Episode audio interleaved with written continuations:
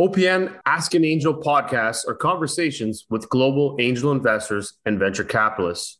We explore how to invest, understanding investment strategies, and approaches to due diligence. Join us and learn what it takes to be a startup or what it takes to invest in the next great company. But welcome. Thank you very much for joining us. I'm excited to chat with you. Uh, we've known each other probably, I think, at least five years now. At least. And uh, it's been a pleasure to be able to learn from you, work with you, and it's been just awesome all around. And today I get the honor to actually dive a little bit deeper into uh, what makes Benton Leong awesome at what he does, which is working with early stage startups. So to start our show off, maybe the first thing we can do is if you can give us a little bit of a background on yourself, kind of where you've come from, a little bit of a history, kind of where you're at and where you're going. And then one thing about you no one would know. I'll have to think about that. Maybe I'll get to that after I do the little bit of intro. You bet. Uh, so, uh, um, I I was raised in uh, uh, uh California. I, I grew up in San Francisco. I went across the bay uh, to UC Berkeley, and that's where I did my undergraduate work, both in mathematics and also computer science. And then did my graduate work at, at Penn State and then the University of Arizona I was recruited to join the University of Waterloo's computer science department and, and joined that faculty. While I was there, I, I worked in on a research project along with uh, several other academic uh, collaborators on a system for doing mathematics, uh, symbolic mathematics uh, by computer. And, and uh, it was uh, one of the first systems that, that actually did something like that and, and was available commercially. We saw ourselves initially as uh, uh, academic researchers. We didn't think that we would be the accidental entrepreneurs that we turned out to be. But so many people found out about the project and then asked for copies of it. And uh, we charged a little bit of a handling fee for that. And they saw themselves as being customers. So we ended up uh, starting a business. Although at that time in, in, in, in the 1980s, we had no intention of doing that and uh, it's it's actually a little bit surprising to me that the company succeeded because with six academics running a, a, a commercial company, we didn't even know what we didn't know, right? It, it, it, amazes me that we survived. It wasn't until we hired Ron Newman as our first CEO that the company really took off. And so all along the way, I learned things that are deeply embedded in me now, deeply ingrained in me, and, and these are the lessons that I tell young founders who may not see out two or three years about the possible problems that they, they may have from making the wrong mistakes right at the beginning. Beginning, you know, I was there. It happened to me. I've got the scars on my back to prove it. And so, you know, as an angel investor now, uh, people may think that the value that I bring to the table is the small amount of capital that I can provide for them. But actually, it's it's more the many decades of experience that I've accumulated over the years. So with that company, uh, MapleSoft, uh, it was acquired by our Japanese distributor Cybernet in 2009, and that was uh, when we uh, founders had what I call our our happy dance day, right? That that that large big acquisition that everybody hopes for. And with that capital windfall that I was lucky enough to have, I'm really turning that, that, that capital into green capital. I'm recycling it, right? I'm de- redeploying it with the next generation of entrepreneurs. Uh, and, and I'm there to help them as well, uh, as well as supply capital. And so since, uh, since 2009, I've been a very active angel investor. I'm now in multiple angel groups. And uh, just recently, just this past year, uh, some of my colleagues and I have started a, a new angel fund uh, to basically uh, be additive to what individual angel investors are are uh, supplying to to uh, new ventures. Awesome. And the one thing about you that nobody knows that nobody knows. Well, few people know know know that that there are things that I've done in my life that uh, that, that that that were very risky. I, I do take risks, and that's that's uh, reflected in the kinds of investments that I make. Uh, I used to go skydiving. No way. That's yeah. awesome. and, and, and, and, and JP, I stopped when I had kids, right? And I thought, well, maybe after they've grown up, I might resume it. But uh, so far, I haven't. Well, it's a fantastic sport. Uh, I've also jumped. I never went into it as a sport, but meaning something I did regularly, but I found it very invigorating. I really did enjoy it, especially the jump part. I'm not yes. sure I was really a huge fan of the floating part just because it felt like the world's biggest snuggie that lasted for at least 20 minutes while you were coasting down. But outside that, the landing was a lot of fun, and jumping was even more fun. In it's that, such a rush. There, oh. But you know, I I I also enjoyed you know floating down. Uh, it's so peaceful. You're up there. It takes quite a bit of time actually to come down while while the chute is open, and you've got time to reflect on things. Just you're on top of the world, just looking around. Agreed. The view's amazing too. I, love climbing mountains. So being at the very top by yourself, there's not very many people at the top, and you're just looking around. Sun's coming up, beautiful. Same thing when you're jumping off a plane, just floating around, looking around, just being like, oh my God, this world's beautiful. Yes. Oh, that's incredible. Uh, well, there, there's some really amazing things. Well, you've done a lot of amazing things, but there's a lot of uh, um, amazing nuggets that you kind of talked about in your experience that I want to kind of go back and, and talk on because I think that really the, the the real core to what makes you who you are are those earlier experiences. And then being able to give those back makes such a huge difference. And you did talk on those. And maybe we could dive into a couple of those things. And sometimes they're the, the failures that you got hit with, or sometimes they're the wins. But what were the, I guess, what's the meat and potatoes that you really took from building something unexpectedly, as you mentioned? But when you started to really dive into this, what got you rolling? Was it the people that were calling looking for this solution and you felt like, wow, I had no idea we had something here? Or was it the drive to go out and continue to build it? What really got you interested in this whole learning as an entrepreneur? Well, I see myself as a builder. Uh, and, and so I, uh, I, I, I enjoy to a degree uh, helping other people build their companies, but I also enjoy getting my own hands dirty and, and building my own my own projects, uh, uh my own tools.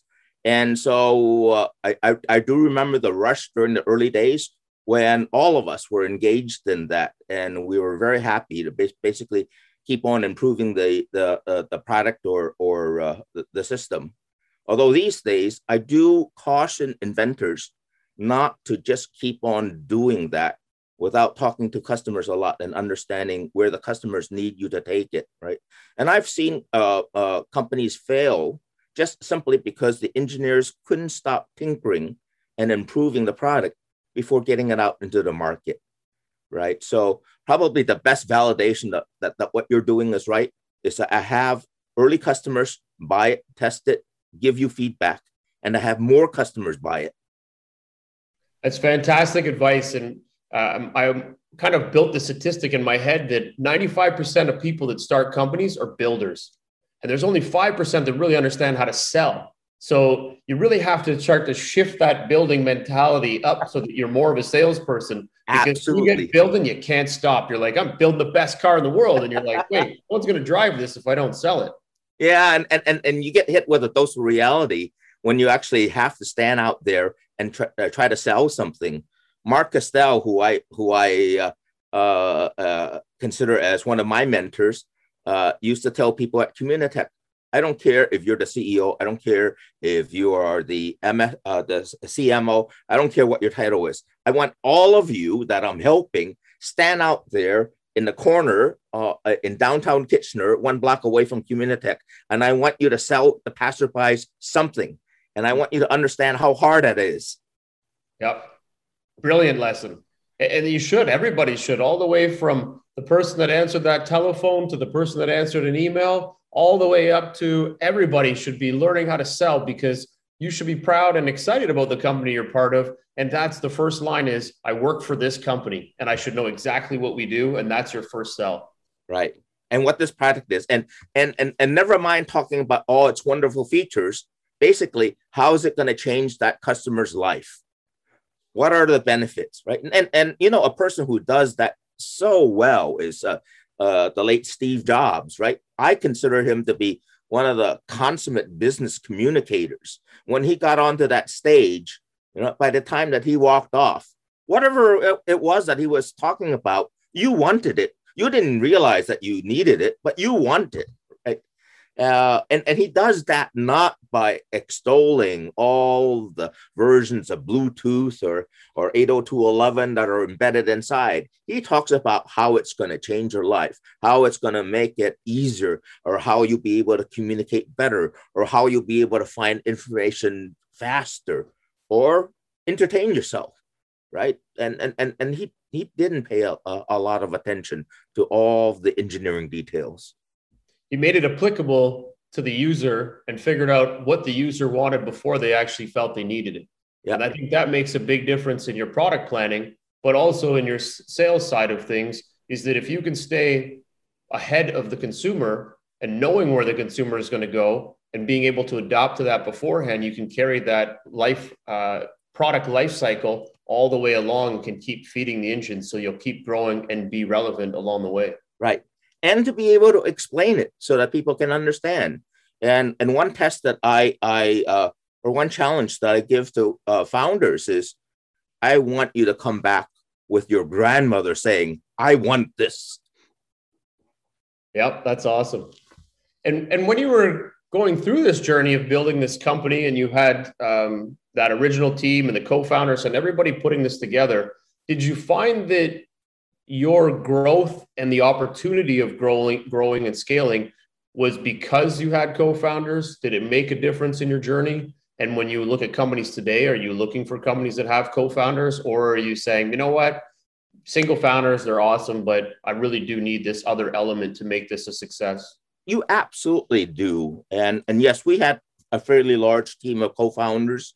There were seven of us uh, originally and when I take a look at, at uh, uh, new companies that are being incubated today, I am looking for that almost complete team, right? Of people who have an artistic bent, people who, who can communicate well, people who understand marketing and how to get to market, as well as the engineers and the scientists and the inventors and the people who code, right? And, and, and it may not be that complete team yet. And if they want our help uh, uh, using our networks uh, in the ecosystem to help them find you know that that that that right marketing person uh, for this stage of the company we can do that. Uh, and sometimes they may not realize it but but but they may need uh, some executive brain power some some experience help that that they don't have on the team. Maybe that's also a part of the missing uh, complement to to the team. And we can, we can help there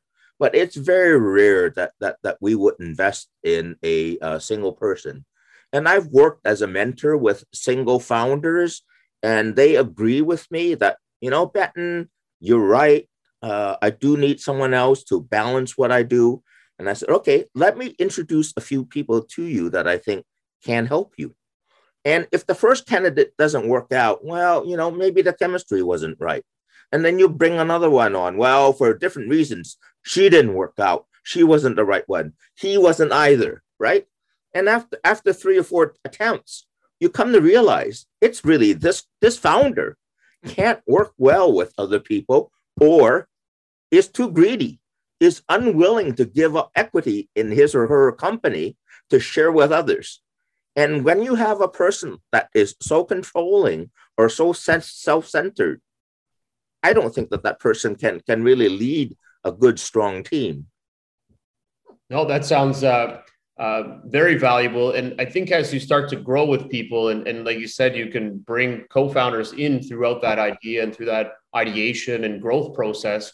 And, and find people that really do gel, and your team is going to mold around you as well. So you're going to start to find like-minded people and start building that culture. And when you were in that in your company doing this, and you were building forward, was there a point in time where you guys hit a wall and he kind of started, you know what, we need to shake things up. We need to do things a little bit differently today. You know what, we've been doing this for five years, 10 years, whatever that time was.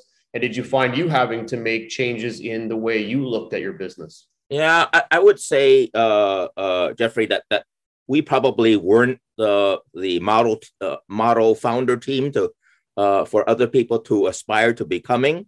You know, uh, all of the team members came from uh, academia, from the university. We're, we were research scientists, mathematicians, uh, and, and very good at it, right? But there weren't enough of us that were able to cross, in, in my, my mind, our chasm from, from the university into the business world. And those people are very valuable if you can find them. The, the, the ones that understand the engineering, the deep engineering, uh, the deep science, and at the same time would be able to lead a company and and and and, and speak to business people uh, instead of looking down at them, which is mm-hmm. often a, a, a trait amongst uh, uh, academics. So, but but but you know, pe- people who can straddle those two sides, they're very valuable, and, and those are the people that I I look to to to to lead companies. Uh, were we the ones who had done that? No, uh, we were very weak on that in in our founder team. We had to go outside to find someone who was very good, Ron Newman, who, who was our first real CEO to, to lead the company, and uh, we learned from him. I I I, um, I learned all about contracts and and uh, OEM licensing from from people like uh, Ron and and the lawyers that we had.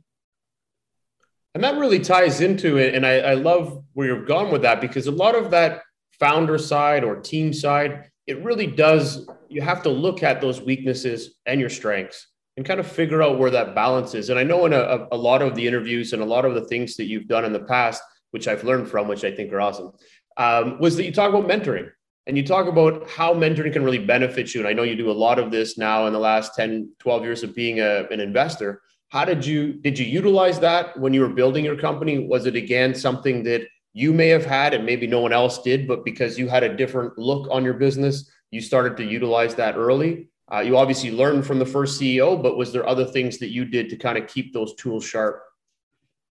Um, you know, during the early, you have to remember that that during the time that that we were getting our company launched, it was in the 1980s. There weren't a lot of other people to learn from.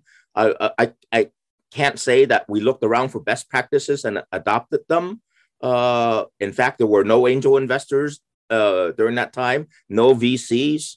Uh, uh, we all took out uh, second mortgages on our homes in order to uh, be the seed capital for the company. I showed my wife the uh, bench in Waterloo Park, and I told her that you know if this company goes under, the bank will repossess our house, and this is the bench that will be sleeping underneath, and you should be okay with that. That's the risk. So true, true risk capital. I mean, we didn't have very much in the way of safety nets. We didn't rely on on you, propping up our company with other people's money. We didn't have people to really sort of guide and mentor us. But there's a lot of learning from that, right? And I think you can you really utilize that part of it, and like you utilize the mentoring side. You may not have had it, but you created your own principles. You created your own guidelines and that's what allowed you to continue to move and morph throughout time. And now, like 12 years later, you're looking at this going, hey, man, I can bring all of this into helping early stage companies really figure it out because we went through the hardest part of it. And now there's so many different avenues, tools, businesses, non for profits, so many organizations, incubators, exactly. Uh, but but the the business people that I really admire are, are those who who have gone through a lot of challenges. And and and somehow those challenges didn't defeat them. They managed to come through and learned along the way. And and so I, i'll have to say that that that things haven't been easy. And I, uh, you know, i've made lots of mistakes and i've struggled uh, but in the end uh, I, I managed to emerge but i learned from it. And, and and i see this with other people who are who are in business. Agreed there was um, I was having this conversation yesterday. And I threw this kind of angle to it, and when you're looking at this co-founder side, you know, I, I'm going to say that there's probably this 60%, 70% of um, founders that go into more the technical space. Uh, they may not have that same business acumen and understanding. Um, so they'll look for that person that does carry that sales or um, more front facing style of leadership. And right. then when you have a business person that comes into this market, they're looking for this co-founder because they don't understand really how that co-founder started uh, um, technical side works. And what I loved about the business person finding this co-founder is that I find that these two uh, entities coming together really makes for a real strong business. And when it's a business leader running it with a technical co-founder, and the reason why I find that this being a good mix is that you have a really strong person going out and selling. But what I find from myself being a technical person, software engineer, etc., is that I could look at a business from the ground up right. and I can see how everything moves, operates, and functions. Whereas a business person is always looking down into the business, trying to figure out how these things work. But in speed and time, it doesn't work as effective. So they really do depend on that technical person. And technical people tend to be more open to just share things right away. Uh, they're like, I don't want to do this extra work. So I'm just going to tell you how it is. Right. So do you find that that same kind of scenario works in today's environment that uh, it really does make a difference to have somebody really hyper focused on that technical side of your business because everything's kind of going that way. Well, absolutely, because you know the, the, the companies that I do focus on, the companies that that I gravitate towards, are are, are based on technology and and and based on uh, a, a generally deep technology which other people can't uh, copy easily, right? And the businesses that I, I look to are are those who are understand how to exploit technology for that definitive advantage that they have over others, or that use technology as a way of really sort of getting to the market faster, that understand how to take advantage of it. Those are the people that are the winners.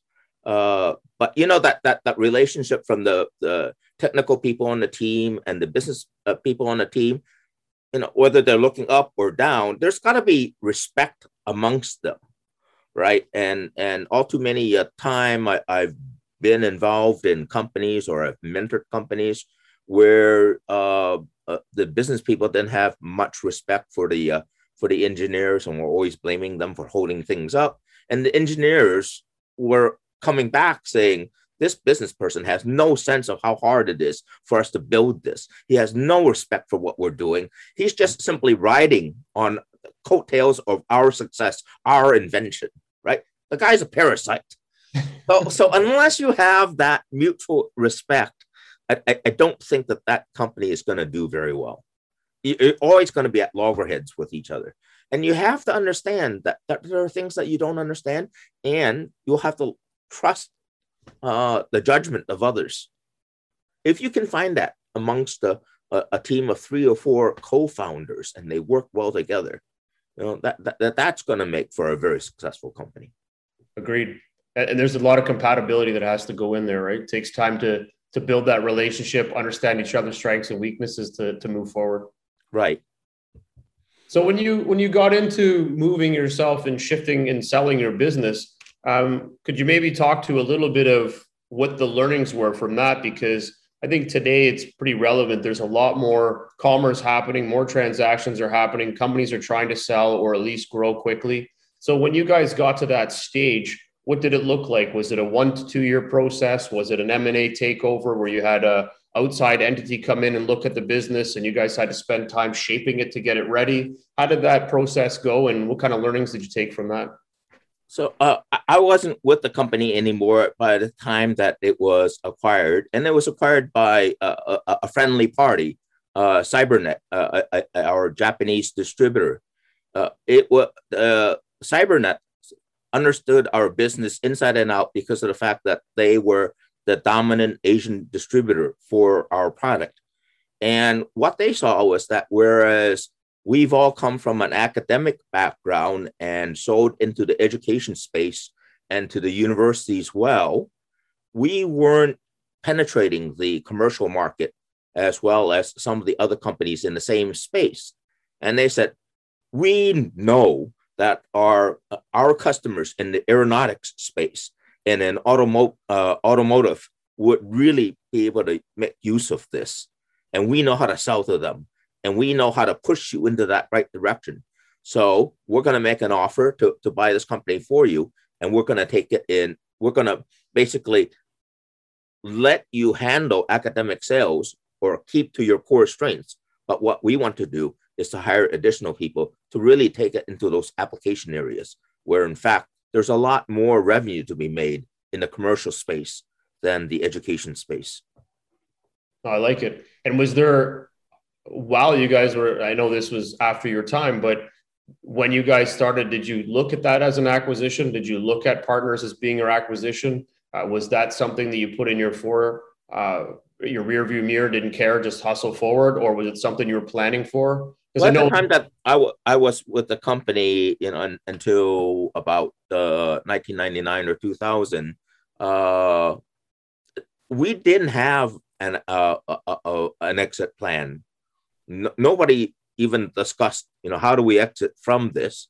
You got to remember, you, are talking to some of the original founders, the people who built the business. This is their baby. I, I, I, I, don't think that that some of us ever thought that we would be leaving our baby or walking away from it. So uh, certainly with that group, there was not a lot of thought that that went into, you know, how do we sell the business or do we go into an IPO, right? Uh, but uh, uh, the uh, CEO who who had taken over, uh, you know, during the 2000s, uh, certainly did restructure the business a bit, clean it up, and and uh, and then and then the Japanese distributor came along and said, you know, we really like this, and we want to make a we want to purchase it. Oh, that's awesome. So in that time where you kind of shifted, and I think you were one of the original GTAN members, so that 12 years back. So That's in right. that kind of small gap, you went through a couple other businesses, bought and sold throughout that time. Uh, is there a couple of things that you could share to the audience that you learned from as being an entrepreneur and, and going through that buying and selling process that could really kind of emphasize, you know, while you're starting a company and when you're going to end up, to always remember these kind of few points, whatever that might be. Uh, focus on the end goal, where you're trying to get to, uh, look for that exit at the beginning. So figure out who that company is that you want to get bought by and shape your business to kind of fit into that mold. Like, are there certain things that you would kind of uh, really allude to that would help a startup better understand where they got to put their vision? Right. You know, so so in that in that interim period between the time that I had left MapleSoft and then and then became doing angel investing full time, uh, I started a, a, a few businesses, uh, but uh, they grew. They only grew to a certain degree, and then they didn't sort of uh, uh, uh become as successful as as MapleSoft did. Uh, and and I do think back about those years, and I wonder, you know, was I too hard on my co-founders? Were they too hard on me? Uh, we, we had some success to a degree. We worked with publishers uh, as partners, uh, but things didn't quite gel and, and and really work out to become you know large successes.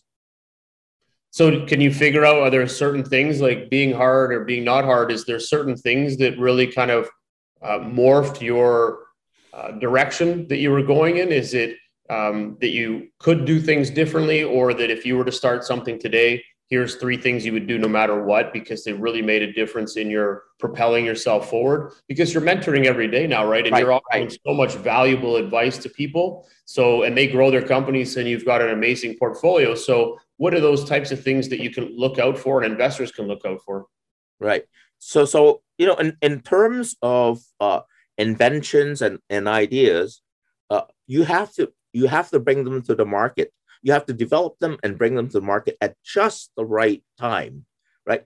If you're too late, right, then you're just following everybody else and you're struggling to catch up. If you're too early, and I would say that we were probably too early in terms of creating interactive uh, uh, uh, books that that that that were on electronic readers, uh, that that that were educational books or textbooks, we were probably too early during the early 2000s. So so so there is that too, right? You can have all the greatest ideas in the world, but when the market and and and the customers aren't ready for that yet, then you're not quite at where you need to be, right at the front of the wave. The wave hasn't has hasn't even started traveling in that direction yet. You see it. You see it in the future. But for you to spend a lot of time and an effort creating those products when there isn't a need to buy them yet then you're too early. Mm. So, so you, you don't want to be too early. You don't want to be too late. The timing has to be just right for you to be just right at the front of the wave. So I guess if you take that um, experience and the uh, what you've just shared, and you tie that into the current market of NFTs and how they're taking off like crazy right now, would you look at that as uh, at the peak of the market or so early that you know what startups should be jumping in this? If you've got an idea just hustle it out now because you're at, right at the peak of this market break right right. So uh, I, I i don't know if i would be the best person to judge that uh, uh, jeffrey I, I would say that right now with nfts you know you're you're right you're in front of the wave are you one or two years ahead of it or are you just one or two quarters ahead of it and therefore you're going to do really well. The, yeah, I, I, would be the wrong person to answer that. I, I, haven't really sort of lived it enough to be able to give you a, a good sense from from deep within me. Fair enough. And you know that the the the um, this whole NFT market's been around for like three four years. It just couldn't get the traction. The same thing with your the uh, audio books that you created way before that anybody was used to listening to audio. Uh, and then COVID kind of helped propel this, but Bitcoin and blockchain actually helped it propel it even more because all of a sudden blockchain or sorry bitcoin became such a popular way to make fast coin in dollars that everybody needed to spend it on something so then these digital assets became this hidden gem of value and everybody started to kind of feed the engine so it right. kind of feels like it's right at the cusp of this breakout going crazy we're hearing about it a lot and of course who are the people that started it or big uh, money providers into this is the same people that fought Facebook and the same people that own all of Bitcoin. The right. Winklevoss brothers. I'm saying their name wrong, but right, right, yeah, right. No, so, no, it's been around a long time, and it, it's yeah. really starting to take off now. But let me ask you this, uh, uh, uh, Jeffrey: are, are, are people putting money into into Bitcoin or, or cryptocurrency more for the utility or more for the speculation? Personally, I'm going to say it's speculation. I don't think it has yeah. any value at this point in time that anybody's been able to figure out how to utilize it. Yes. It is pure speculation. And it's, I think the, uh, uh, what's that guy's name on MSNBC? I think um, the dog pound or the dog, whatever the investor's name is. He just bought a house and said that he paid off or paid off his house using Bitcoin uh, because that that was the the usage of it. And he's like, I might be the first one to sell, but I think it's at its peak. So that's kind of an interesting concept, right? Someone right. else is throwing that out there, and everybody else is just keeps pushing it forward. Right. Well, you know, uh, uh, uh people see the the, the crazy uh, uh, uh, increase in value of of things like Bitcoin or Ethereum, and and I think it's the fear of missing out. I I, I better jump in now because it's still going up, still going up, right? Yep. but how many people, you know, do do you personally know personally know who have actually taken advantage of the bitcoins that they have and used it for something. I, I don't know anybody that's used it for anything. Uh, I was talking about this yesterday. I was like, it's in a wallet. I don't even care to look at it. Right. What am I going to do with it? Tomorrow it'll be worth 10 times more. It'll be worth 10 times less. So it's just sitting there, I guess. So, and, and, and, you know, uh, my, my worry is that I'm a forgetful person, Jeffrey. So I'm afraid of losing all the value in my wallet just simply because I've I've forgotten the key, you know, the key password or whatever. Yeah, forgot to log in and use it. Yeah, it, it is uh, it is a fascinating space, and there is a lot more uh, FOMO going on these days than there ever has been. And I'm not sure if, again, because we have bigger, better vehicles to market the world, but it seems to be really changing the way people are reactionary. And and uh, I'm I'm a huge herd mentality uh, player in what we do. So I do believe that that does lead a lot of it, and hopefully uh, it goes down the right path and not the wrong path. And right. I guess that's as that's as best as we can play that one. But you know, out, outside of uh, cryptocurrency, there's just so much that's going on that that uh, is so revolutionary in the area of fintech. And today I looked at at, at, at uh, one or two companies in the insurtech space there's a lot of innovation that's going on there that that's really changing things and uh, I, I think that that also related to that is uh, the big revolution in terms of uh, taking advantage of unused capital assets right? That that we see with uber and that, that we see with airbnb. And and so people are using those models to say what other unused capital assets are we are, are, are we not really taking advantage of? And how do we capitalize on them So, do you think that with the startup uh, changes that are occurring right now with COVID and everybody sitting around having more time to think and come up with better innovations and better ideas, do you think that it's getting into a bubble state like we had in 2007 with the financial or 2001 with the original uh, dot com uh, blow up? Do you think that they're getting into that state because everybody's finding a way to monetize every single thing, every aspect of your life, everything around you? Do you think that that's bringing because that's going to hit um, head on somewhere? Or do you think it's just going to keep going? That there's now there's just too much awakening around money and everybody right. wants it. Whereas before it was okay to have a job, it was okay to be an entrepreneur, but not really. And today now it's be an entrepreneur, come up with something innovative and win. So how, how do you feel that's all rotated? Well, you know, as you said, uh, COVID, the pandemic has uh, given some people some some time to sort of stay home and think about things and and and, and uh, think about what they'd like to do uh, that others may not have thought of yet. I think that once we emerge from the pandemic and can circulate freely again, uh, uh, some percentage of those of those ideas and of those uh, ventures will fall by the wayside because they really haven't been tested during the pandemic, right?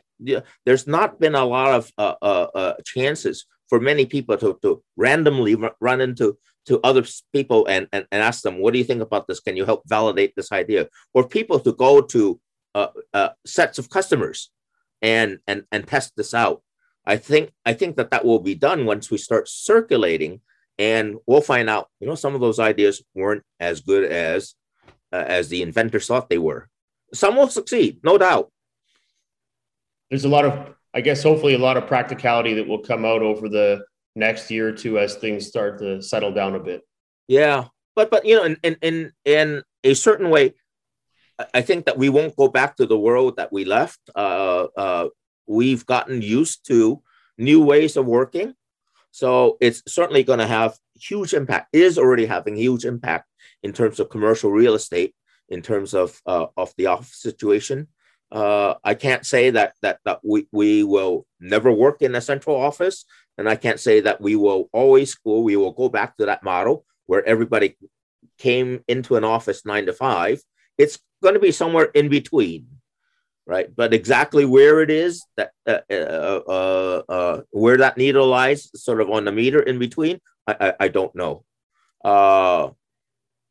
But what it has allowed is is what what is promoted is the idea that you can find people to work with and not be in the same city as they are in or not be in the same office as they are in and I think that we will continue to enjoy that mixed into our uh, uh, our normal way of working with people that we see on a face-to-face basis. So to touch on that again, and, and we're kind of diverting a bit from the whole concept of uh, startups and, and entrepreneurship, but just more from a curiosity standpoint, with this diversing of being able to work with people around the world, are you finding that this has elevated the game in education? This has elevated the game in being able to find more talented people to bring in, which will actually allow for innovation to move even faster. Uh, a- absolutely.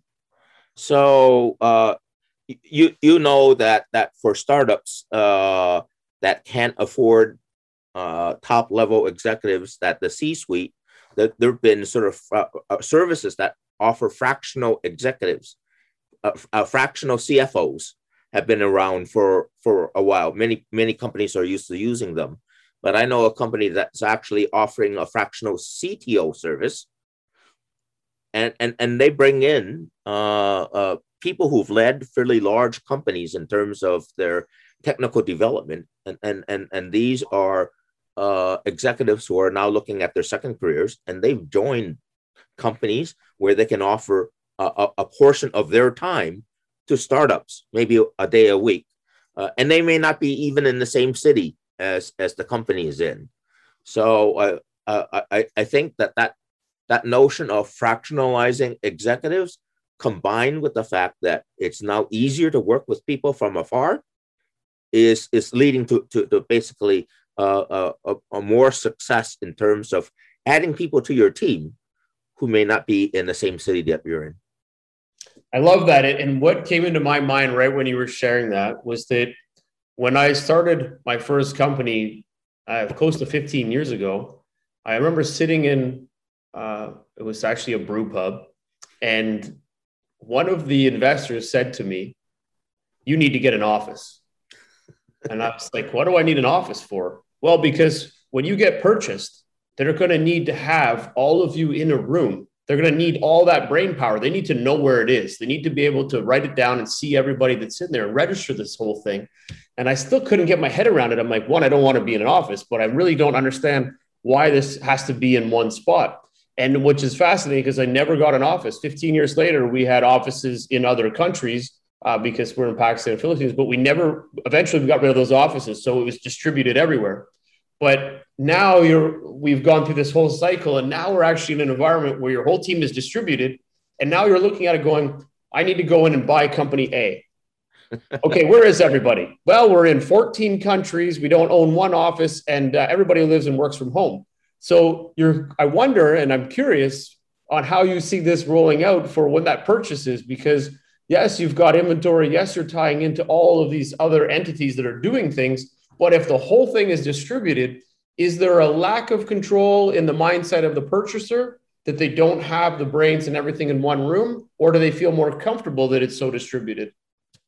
It's it's going to be harder to assess that very widely distributed team because one of the things that, that that we say amongst angel investors is if you're going to invest in a company you know at the very least you need to make a site visit and get an understanding what the vibe of the place is. Are people working hard, or you know, Culture. are they all disappearing at five o'clock? Do, they have that kind of mentality, or are they sleeping underneath the desks at three three o'clock in the morning? You know, how hard do they work? What's the vibe? How how do they work with one another? Do you sense that there's antagonism in in, in, the office? Right. So we we walk around and, and and we talk to people, but how do you do that when everybody's spread so far apart? it, it, it becomes harder to arrange for these you know one-on-ones with maybe the top 10 or 15 people uh, in, in the company but you know, companies were just you know, by the time that that a larger corporation buys a company i would hope that in fact it does have multiple offices throughout the world I mean, we, we, we are not growing purely canadian companies that serve purely the canadian uh, uh, market, right? It it really behooves us to to to find much larger markets than the Canadian market, right? to, to become export companies, to have offices in Asia and in Europe, right? Uh, uh, Maplesoft did, you know, we had we had not only distributors all over the world and and and I think 30 different distributors throughout the world, but we also had a, a, a European office and and and an Asian office so when when a larger corporation comes in to evaluate your company, I would hope that you've got m- multiple offices.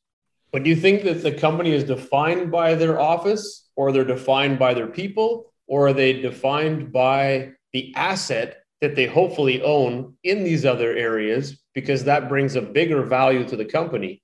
Right. Um, it's an asset buy, plus it's a resource buy. But if you don't have those things, does that bring the valuation down? Because if you're just a platform and hey, you've got a virtual office in all these other countries, does that still bring you the same value and take on your company? I'm going to kind of guess it just falls down to the numbers. So none of that will really matter anymore. Uh, well, I, I think that it's the nature of the business that will determine the right answer there. I don't think that there's any single right answer. If you're in manufacturing, you know, you're certainly going to have capital assets and, and equipment, uh, uh, and, and, hopefully you have them in the right places in the world.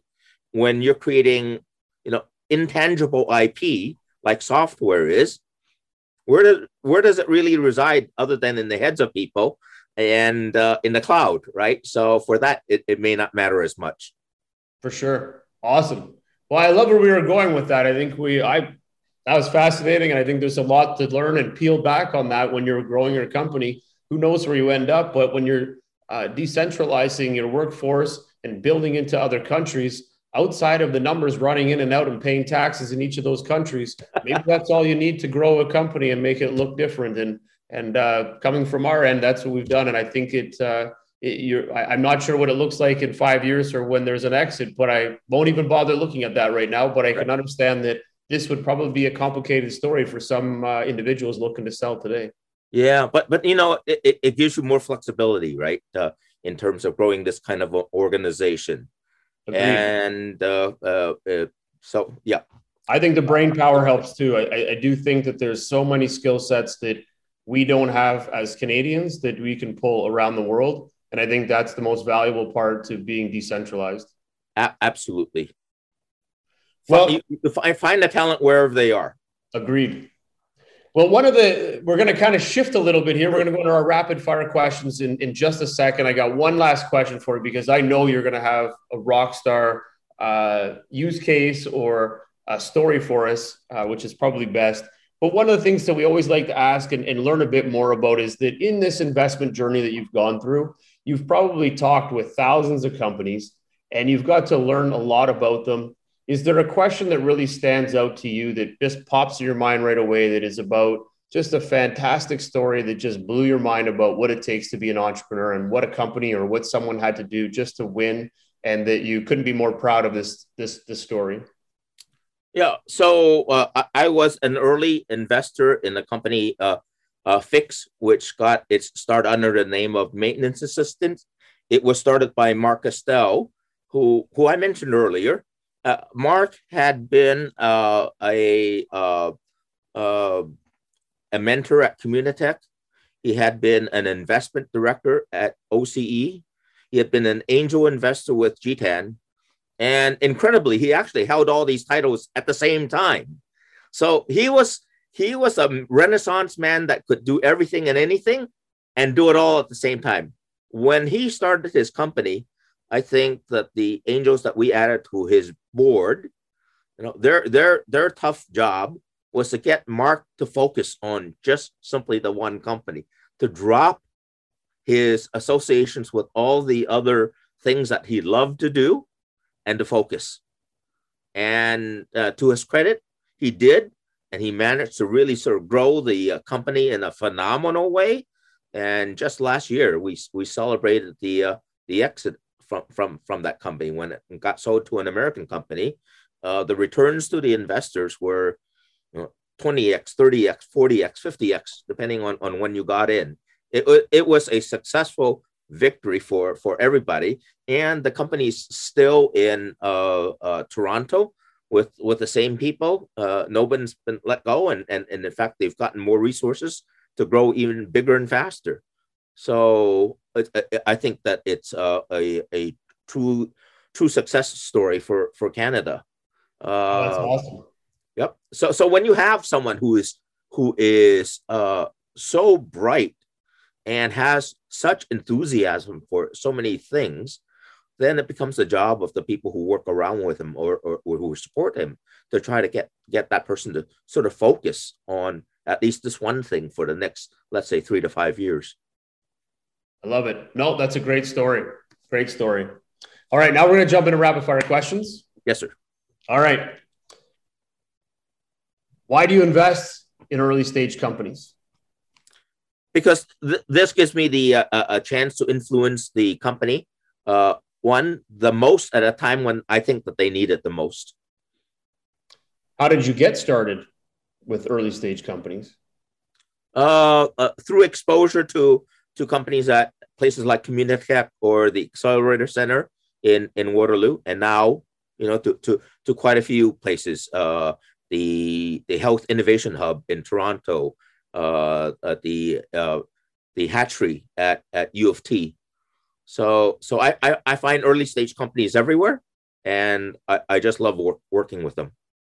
And what was the what triggered you to to look at this asset class versus retiring or going somewhere and starting another company? What got you like what turned the switch and you were like, I love this?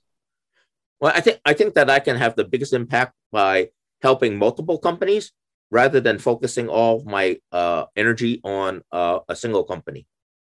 Awesome. Uh, what is your favorite part of investing? It's when the uh, founder realizes something that he or she didn't know before, and under- understands the the importance and the impact of that when that light comes on and then and then we're talking the same thing so uh, we're, we're using the same language we're, we're talking about the same concepts sometimes it takes a little while to get there before you have that meeting of the minds but when that happens that's a that's a that's a magical moment. The aha moment. Yes. I love it. Uh, how many companies do you invest in per year? Uh when i was doing it uh by myself within an angel group, I'd say probably about three to four companies a year.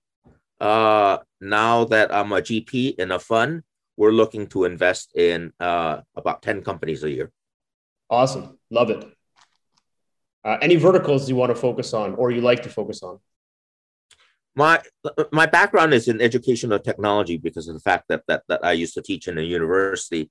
Uh, but but I like many sectors. So I would say I'm I'm fairly agnostic. It's more the idea and its chance to be transformative that captures my imagination rather than oh it's got to be in ag tech or it's got to be in fintech.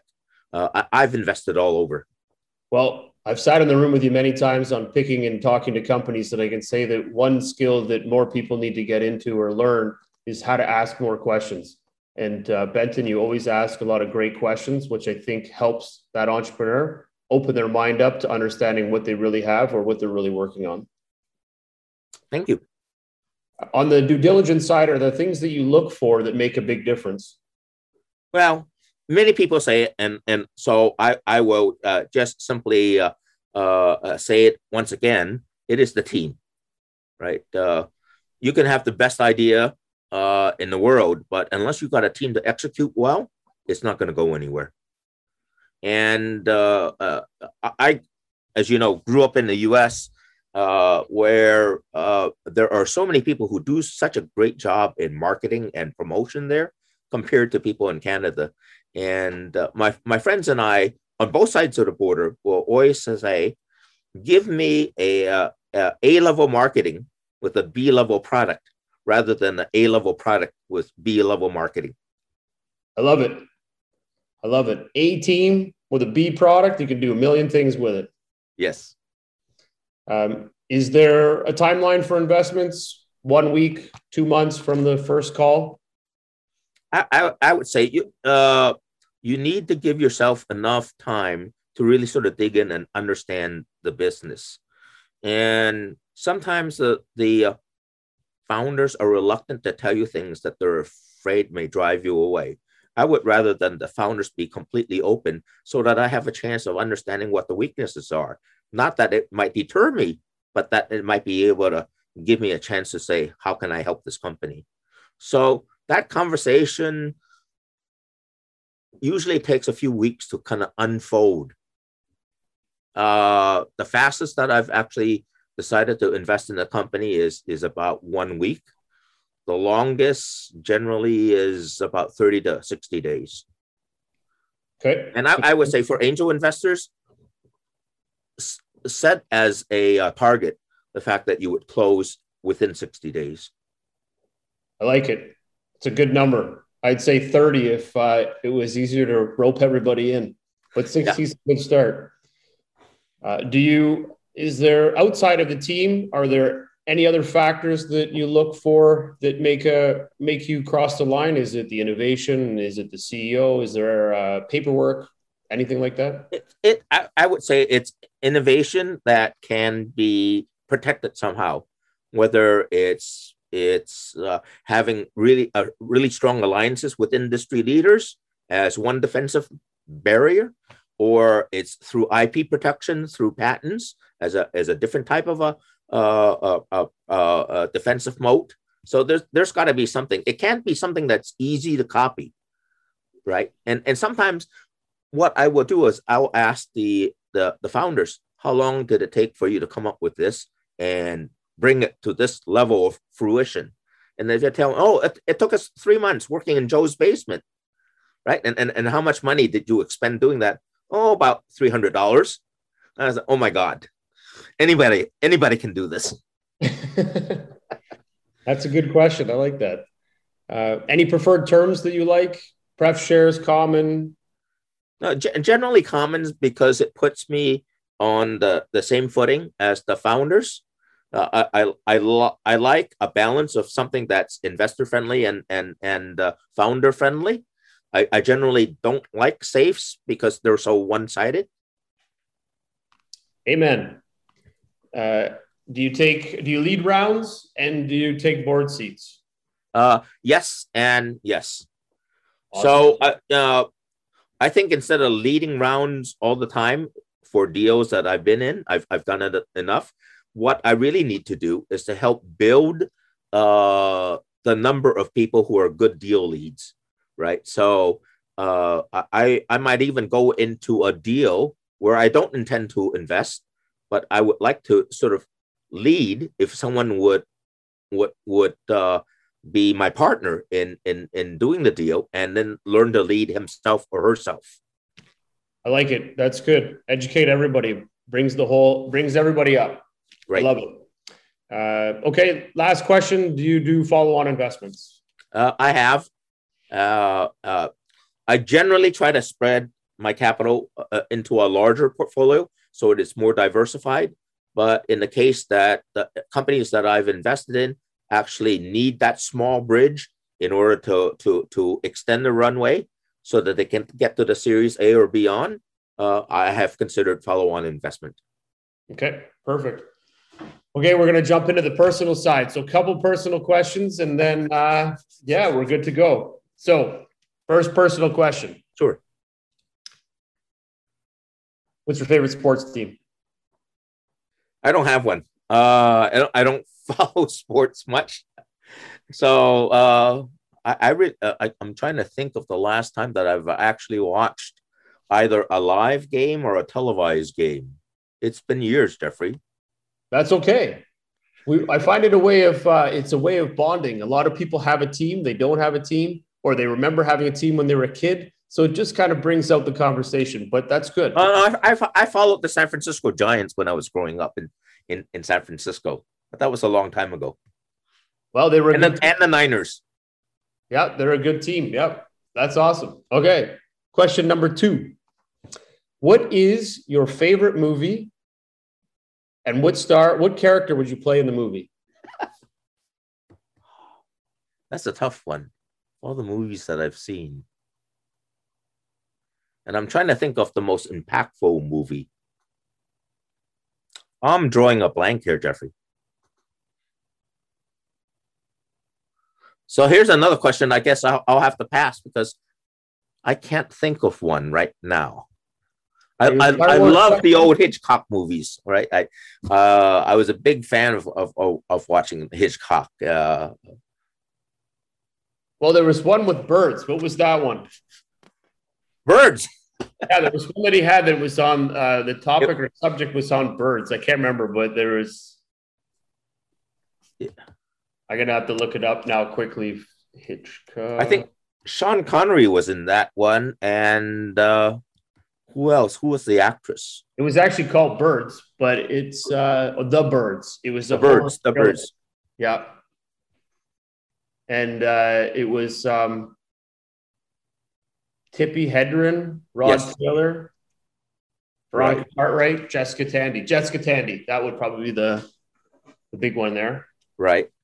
Yeah, that's the one I remember the most of uh, most of Hitchcock stuff. But okay, so so of those characters in the film, who would you have been, Jeffrey?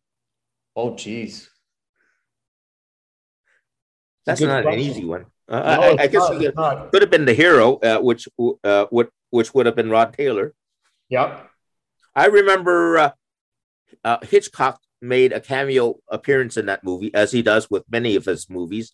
I, I, I, think that he was either coming into the shop or bird shop or coming out of it, and, and there was a cable car in the background. Yep, yep, he does. I remember him making that that scene for sure. Uh, I'm gonna have to watch it again because I could I can't remember which character I'd play in it. I haven't probably seen this one, and I used to do a lot of old Hitchcock film because we used to go to um, TIFF and uh, did a lot of stuff through TIFF. And uh, I remember watching a lot of Hitchcock's material, but I'd have to think on that one which character I would play. It, it's one that I probably would watch every six or eight years, you know, just bring it back out from the library and, and, and watch it once again. It doesn't get old. Nope. No, agree. No, most of his stuff doesn't, right? Right. Uh, the other one that I, I, probably would say in that time frame that, that pops out is like a Marlon Brando with uh, like a streetcar named Desire. Like those ones were all classic, really well done movies that just stand the taste of time. Right. Time. Yeah. Well, all right. So uh, we can rehash movies all day because I'm a big fan of all types of movies. Um, the the last, I guess, the last question I would then jump into is, what is your superpower? And that can be business, personal, anything, but just what really defines something that you really have this, man, I'm really good at this. This really defines how I do something in a day or a week or anything I analyze or do, whatever that might be. I, I think that would be the ability to relate to another person and to be sympathetic rather than to be judgmental. I like it. You can emphasize uh, or you have a strong empathy to work with people and understand them. So right. it allows you to be non-bearing, but very and not confrontational, but very educational, learning right. and working with them. Yeah, and, and I guess that yeah, I am always an educator at heart. Yep, I can see that. I can see that. Well, it uh, it certainly does line up in today's discussion. And Benton, uh, like I said at the beginning, super big fan. Uh, glad and excited that we got to chat today. Uh, I learned a lot. I think the audience is going to learn a lot. And we like to end the show with uh, giving you the last word, which is anything that you want to share to a startup, to the entrepreneur community, to investors. I leave it to you to kind of give us the last thoughts. But again, thank you very much for your time today. You were fantastic. Well, thanks, JP. So let me just end by by by uh, uh, telling this to to founders that that get started in Canada. Canada is a, a, is a very small market. Work as quickly out of the Canadian market as you can. So if you think that Waterloo or Toronto is your first market, don't don't look at the second geographic market as one that is 30 kilometers away. Think about Boulder, Colorado, or Portland, Oregon, or Tampa, Florida, right? And if you find that that it's difficult to get to them and develop them as a market, uh, then ask yourself, am I truly going to be a global company? You've got to crack that nut. I love it. That's some great advice. I'm going to use that. Brilliant. Okay. I love it. Thank you very much, Benton. It's been a pleasure, JP. You're a good man. Thank you. Well, that was awesome. Benton, I'm a big fan. Uh, we've I've been working on and off together, I guess, uh, through uh, multiple angel groups, uh, from our events through to other events. But Benton's been fantastic. Really enjoy how he dives into questions, how he works with startups, uh, his advice on trying other markets, and if you can't make it work there, then are you really in a global space? Uh, man, just lots of great things uh, about giving back, mentorship, um, what you learn from when you're uh, working on that first company, having co-founders, how important that is. So yeah, there's a, lot of great sound bites there, and uh, really a pleasure to being able to chat with uh, with Benton, even about all the sides of innovation. So pretty cool. Uh, like us, share us, uh, post it, all those great things. Thank you very much, guys. Have a great day.